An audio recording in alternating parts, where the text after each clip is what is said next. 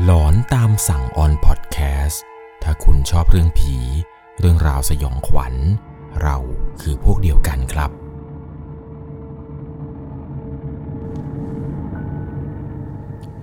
สวัสดีครับทุกคนครับ ขอต้อนรับเข้าสู่ช่วงหลอนตามสั่ง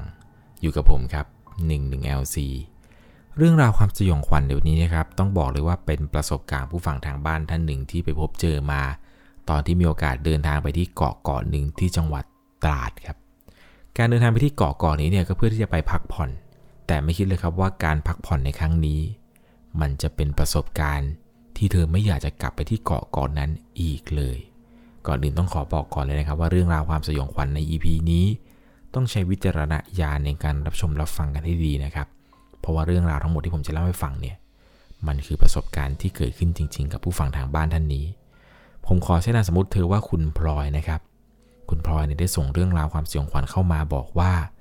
มันมีอยู่เหตุการณ์หนึ่งครับ ที่เธอแล้วก็ครอบครัวเนี่ยได้ออกเดินทางจากจังหวัดอุบลครับ ไปท่องเที่ยวกันที่จังหวัดตราด โดยการเดินทางในครั้งนี้ครับก็เพื่อที่จะไปพักผ่อนกันในครอบครัว ตอนนั้นเนี่ยมีแผนกันครับว่าอยากจะพาคุณยายไปเที่ยว แต่ไม่รู้ครับว่าจะไปไหนกันดีด้วยความที่ว่าน้องสาวคนกลางเนี่ยชื่อว่านี้นี้เนี่ยเป็นคนที่ชอบเที่ยวทะเลมากครับ ส่วนเธอเนี่ยไม่ได้ชอบเที่ยวทะเลอะไรเลย แต่ก็ต้องไป เพราะถือว่าเป็นการไปเที่ยวกับคุณยายด้วย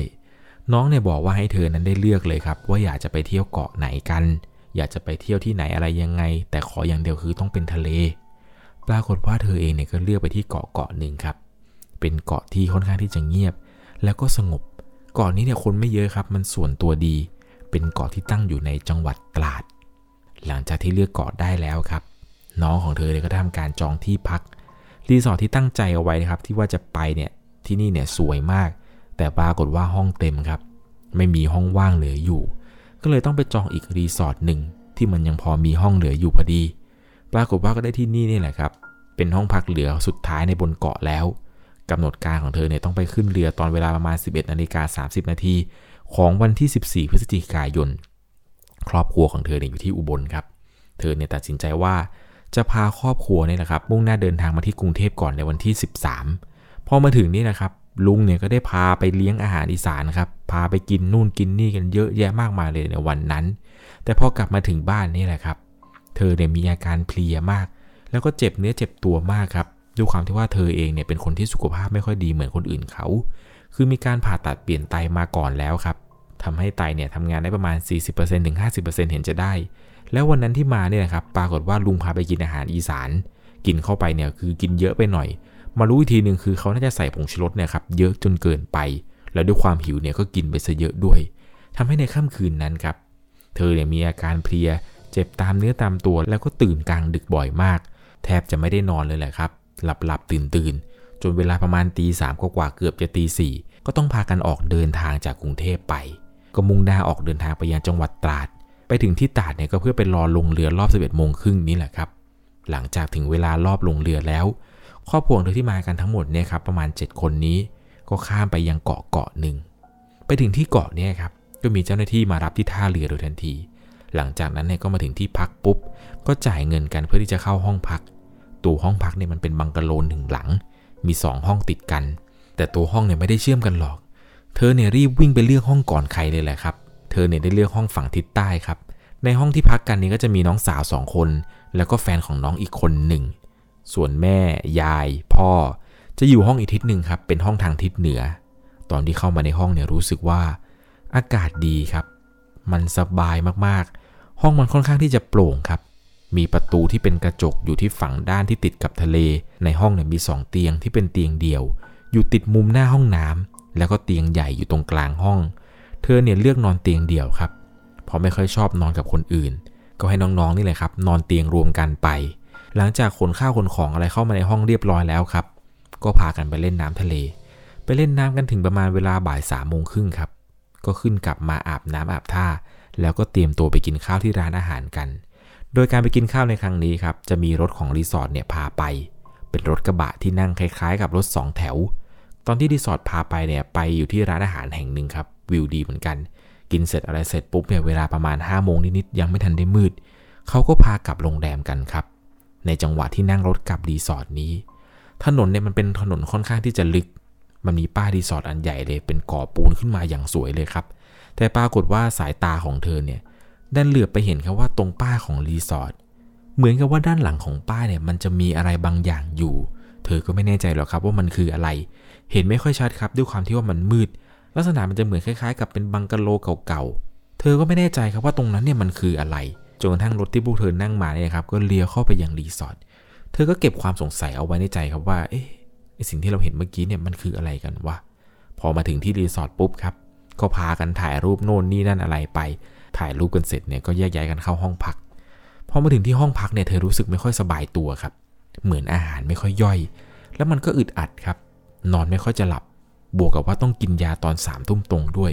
ก็เลยต้องนั่งสมาธิรอครับ ปกติเวลานั่งอยู่ที่บ้านเนี่ย จะแผ่เมตตาทุกครั้ง แต่ครั้งนี้ครับ ไม่รู้อะไรมันดนจิตดนใจ ให้นึกถึงคำพูดของใครบางคนครับ ที่พูดเอาไว้ว่า ถ้าเกิดแผ่เมตตาไปทั่ว เดี๋ยวผี มันจะมาหา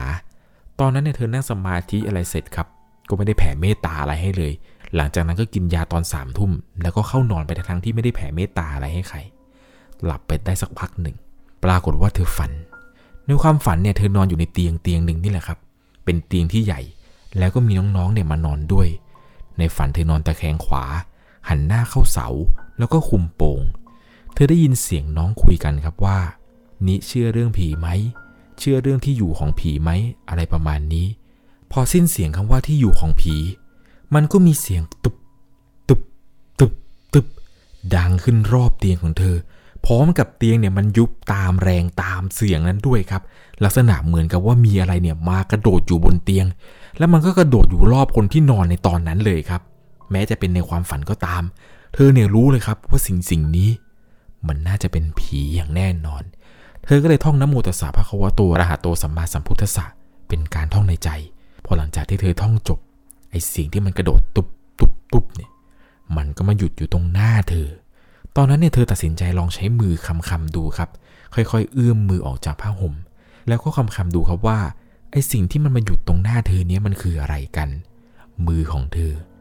คลำไปเจอเป็นเท้าครับ เป็นเท้าของคน ตอนที่คำไปเจอเนี่ยเจอเป็นหัวแม่เท้า แล้วก็เล็บ พอสัมผัสได้ว่าเป็นเท้าเนี่ยก็ชักมือกลับครับ ตอนนั้นเนี่ยตกใจมาก ก็เลยตื่นขึ้นมา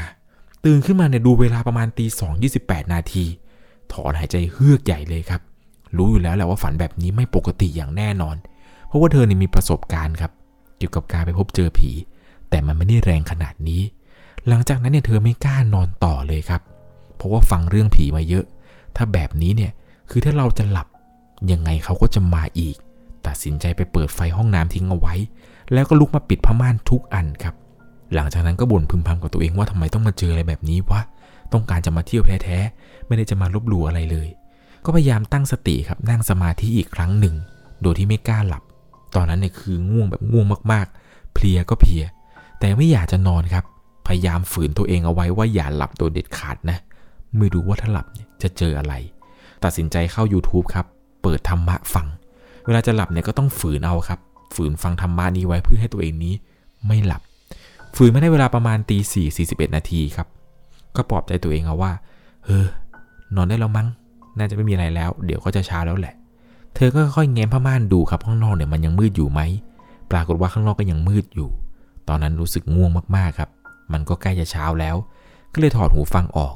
ล้มตัวลงนอน ตั้งใจว่าจะนอนเล่นครับ กะจะไม่หลับ แต่สุดท้าย หลับ เพราะว่าร่างกายเนี่ยไม่ไหวจริง ๆ พอตอนที่เธอเผลอหลับไปนี่แหละครับ มีอาการรู้สึกเหมือนกับว่าจะโดนผีอำ พยายามที่จะขยับตัว แต่ขยับไม่ได้ ตะโกนเรียกน้องเท่าไหร่เนี่ยน้องก็ไม่ได้ยิน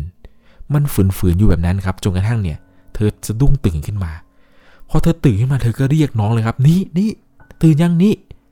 น้องบอกว่ายังมีอะไร หลังจากนั้นเนี่ยเธอก็ล้มตัวลงนอนต่อ แล้วเหมือนกับว่าจะได้ยินเสียงดังกรึกกรึกอยู่ตรงหน้าประตู เหมือนมีใครพยายามที่จะผลักประตูเข้ามาครับ ตอนนั้นเนี่ยน้องของเธอที่ชื่อวันนี้เนี่ยก็ได้ยินเหมือนกัน ก็เลยหันไปทางประตูครับ แล้วก็มองหน้ากันครับว่าใครกันที่จะเปิดประตูเข้ามา ทั้งสองคนเนี่ยครับระหว่างเธอกับน้องมองหน้าแต่ก็ไม่ได้พูดอะไรกัน หลังจากนั้นเนี่ยไอเสียงกึกกึกกึกเนี่ยมันก็เงียบไป ก็นอนต่อครับ ในจังหวะนั้นเนี่ยคือเธอง่วงมากๆแล้ว ตากำลังจะหลับ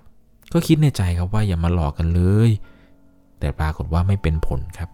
ในจังหวะที่กำลังเคลิ้มเคลิ้มจะหลับ เธอมีความรู้สึกเหมือนกับว่าจะมีแรงกดดัน มันเข้ามาทั้งทางร่างกาย ทั้งความรู้สึก รู้สึกกดดันมากๆครับ คราวนี้เนี่ยได้ยินเสียงดังตึง ตึง ตึง เสียงเนี่ยมันดังก้องเข้ามา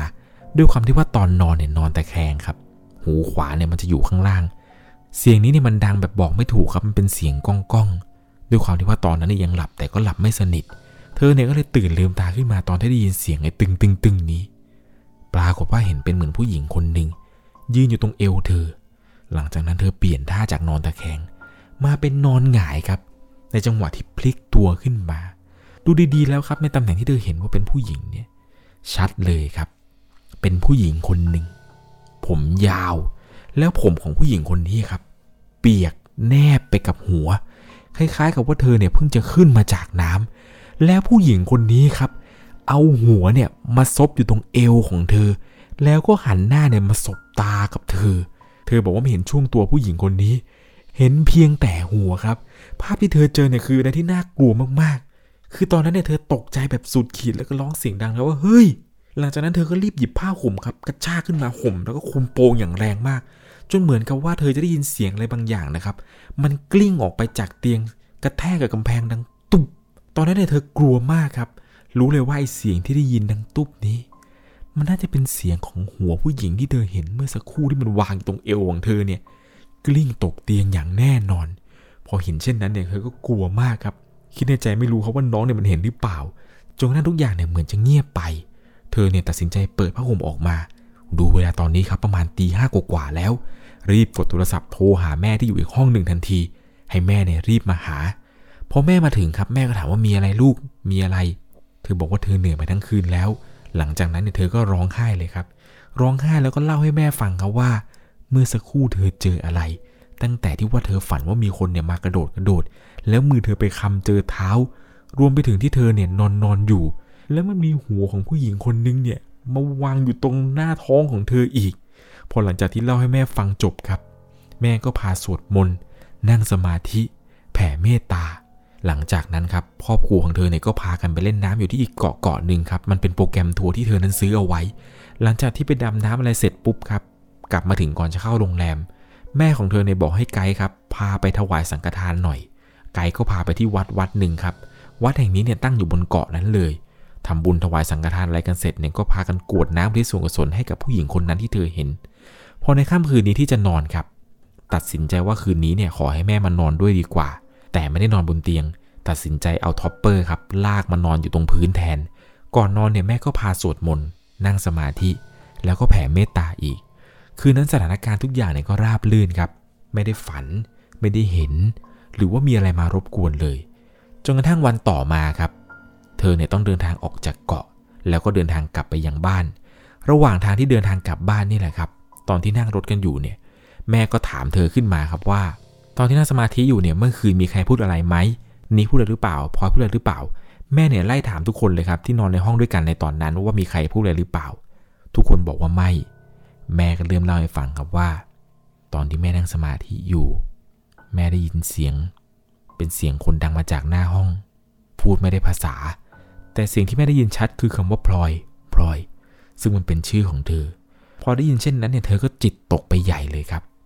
แม่บอกว่าเสียงที่ได้ยินเนี่ย มันเป็นเสียงของผู้หญิงคนหนึ่ง พูดคล้ายๆ กับเป็นภาษาต่างดาว ฟังไม่ค่อยชัดเท่าไหร่ครับ ฟังไม่ค่อยเป็นประโยค แต่พอจะจับใจความได้วันมีชื่อของลูกเนี่ยอยู่ในประโยคนั้นพอเธอได้ฟังเธอก็ขนลุกเลยครับ ไม่คิดว่าการไปเที่ยวที่เกาะเกาะนี้ จะต้องเจอเรื่องอะไรแบบนี้ด้วย พอมาถึงบ้านเนี่ยเธอรู้สึกสบายใจขึ้นเยอะเลยครับ ที่ได้กลับมานอนเตียงนุ่มๆของที่บ้าน เธอบอกว่าเธอตัดสินใจรวบรวมความกล้าครับ ที่จะเล่าเรื่องนี้ให้กับผมได้ฟัง เพราะว่าเธอเองเนี่ยฟังเรื่องราวหลอนๆในช่วงหลอนตามสั่งมาเยอะเหมือนกัน บอกว่าครั้งนี้นี่แหละครับ เกิดมาเนี่ยไม่เคยเจออะไรหนักขนาดนี้มาก่อนเลย แล้วหวังว่าครั้งต่อไปนี้ ถ้าไปเที่ยวที่อื่น หวังว่าจะไม่เจออีก เธอเนี่ยไม่ค่อยมั่นใจว่าสิ่งที่เธอพบเจอเรื่องราวแปลกๆนี้เนี่ย มันเกิดจากที่เธอไปเห็นอะไรบางอย่าง ตอนที่กำลังจะนั่งรถกลับเข้ามาที่รีสอร์ทในวันนั้นหรือไม่นะครับ สิ่งที่เธอเห็นเนี่ยเธอบอกว่าเธอมองไม่ชัดครับ ไม่รู้ว่าตรงนั้นมันเป็นอะไร เธอเนี่ยมองด้วยความสงสัย แล้วก็มองนานไปหน่อย ไม่รู้ว่าโดนตามกลับมาจากตรงนั้น หรือว่าเป็นดวงวิญญาณที่อยู่ในรีสอร์ทนั้น หลอกหลอนเธอ เรื่องราวเรื่องนี้เนี่ยผมต้องบอกเลยนะครับว่าเป็นประสบการณ์ที่เธอนั้นเนี่ยไม่ได้อยากจะพบเจอเลยด้วยซ้ำไป แต่สุดท้ายก็ต้องพบเจอขนลุกมากๆครับกับประสบการณ์ในครั้งนี้ คุณลองคิดเล่นนะครับว่าถ้าเกิดคุณไปนอนอยู่ในรีสอร์ทรีสอร์ทหนึ่งเนี่ย แล้วปรากฏว่า คุณนอนนอนอยู่ คุณตื่นมา แล้วพบกับว่ามันมีหัวของใครบางคนเนี่ยวางอยู่ตรงเอวตรงนั้นเนี่ย คุณจะทำอย่างไรแหละครับ แล้วเป็นหัวของใครก็ไม่รู้ คิดดูนะครับว่าผู้ฟังทางบ้านท่านนี้เนี่ย เธอกระชากผ้าห่มขึ้นมาเนี่ย หัวนั้นกลิ้งตกไปที่พื้นเสียงดังตุบ น่ากลัวมากๆครับ ผมเล่าเนี่ยผมยังขนลุกอยู่เลยครับว่าถ้าเกิดผมไปเจอแบบนั้นเนี่ย จะทำยังไงดีจะต้องสวดมนต์คาถาไหนครับ เรียกได้ว่าเป็นประสบการณ์ที่ไม่มีใครอยากจะเจอเลยเลยครับ แต่สุดท้ายเนี่ยเธอก็ต้องเจอ ทุกวันนี้เธอยังหาคำตอบไม่ได้ด้วยซ้ำครับว่าทำไมเธอต้องมาเจออะไรแบบนี้ ไม่คิดเลยครับว่าตั้งใจจะไปเที่ยวพักผ่อนแท้ๆ แต่กลับกลายเป็นว่าทำให้เธอนั้นมีประสบการณ์ที่ไม่ค่อยดีกับเกาะเกาะนี้สักเท่าไหร่ ครั้งหน้าน่าจะมาเนี่ย เธอบอกว่าเธอขอคิดก่อนครับ ไม่รู้ว่าถ้าเกิดมาแล้วเจออีกเนี่ย เธอจะกล้ากลับมาหรือไม่ ยังไงแล้วนะครับ ประสบการณ์ครั้งนี้เนี่ยต้องบอกเลยว่าต้องใช้วิจารณญาณในการรับชมรับฟังกันให้ดีๆนะครับ เรื่องราวเรื่องนี้เนี่ยผมบอกเลยว่ามันสามารถเกิดได้กับทุกคนจริง ๆ นะครับ ไม่เพียงแต่ว่าคุณหรือว่าผมนะครับ ผมเชื่อว่าเรื่องราวแบบนี้เนี่ยถ้าไม่เจอกับตัวเองเนี่ยจะไม่รู้เลยครับว่ามันน่ากลัวขนาดไหน ก่อนจากกันไปถ้าคุณชอบเรื่องผี เรื่องราวสยองขวัญ เราคือพวกเดียวกันครับ เอาเป็นว่าใครมีประสบการณ์หลอนๆเนี่ยอยากจะแชร์อยากจะถ่ายทอด ส่งมาได้ที่แฟนเพจ Facebook 1 LC ครับ ผมยังรออ่านเรื่องราวทุกคนอยู่ ยังไงแล้วขอทุกคนนั้นโชคดี ไม่เจอผีกันแหละครับ ใครที่ฟังในโรงแรมในรีสอร์ทแล้วก็ ขอให้คุณนั้นโชคดีแหละครับ หวังว่าจะไม่เจอเหมือนกับเรื่องราวที่ผมนั้นเล่าให้ฟัง โชคดีครับ สวัสดีครับ สามารถรับชมเรื่องราวหลอนๆเพิ่มเติม ได้ที่ YouTube Channel 1 LC ยังมีเรื่องราวหลอนๆที่เกิดขึ้นในบ้านเรา รอให้คุณนันได้รับชมอยู่นะครับ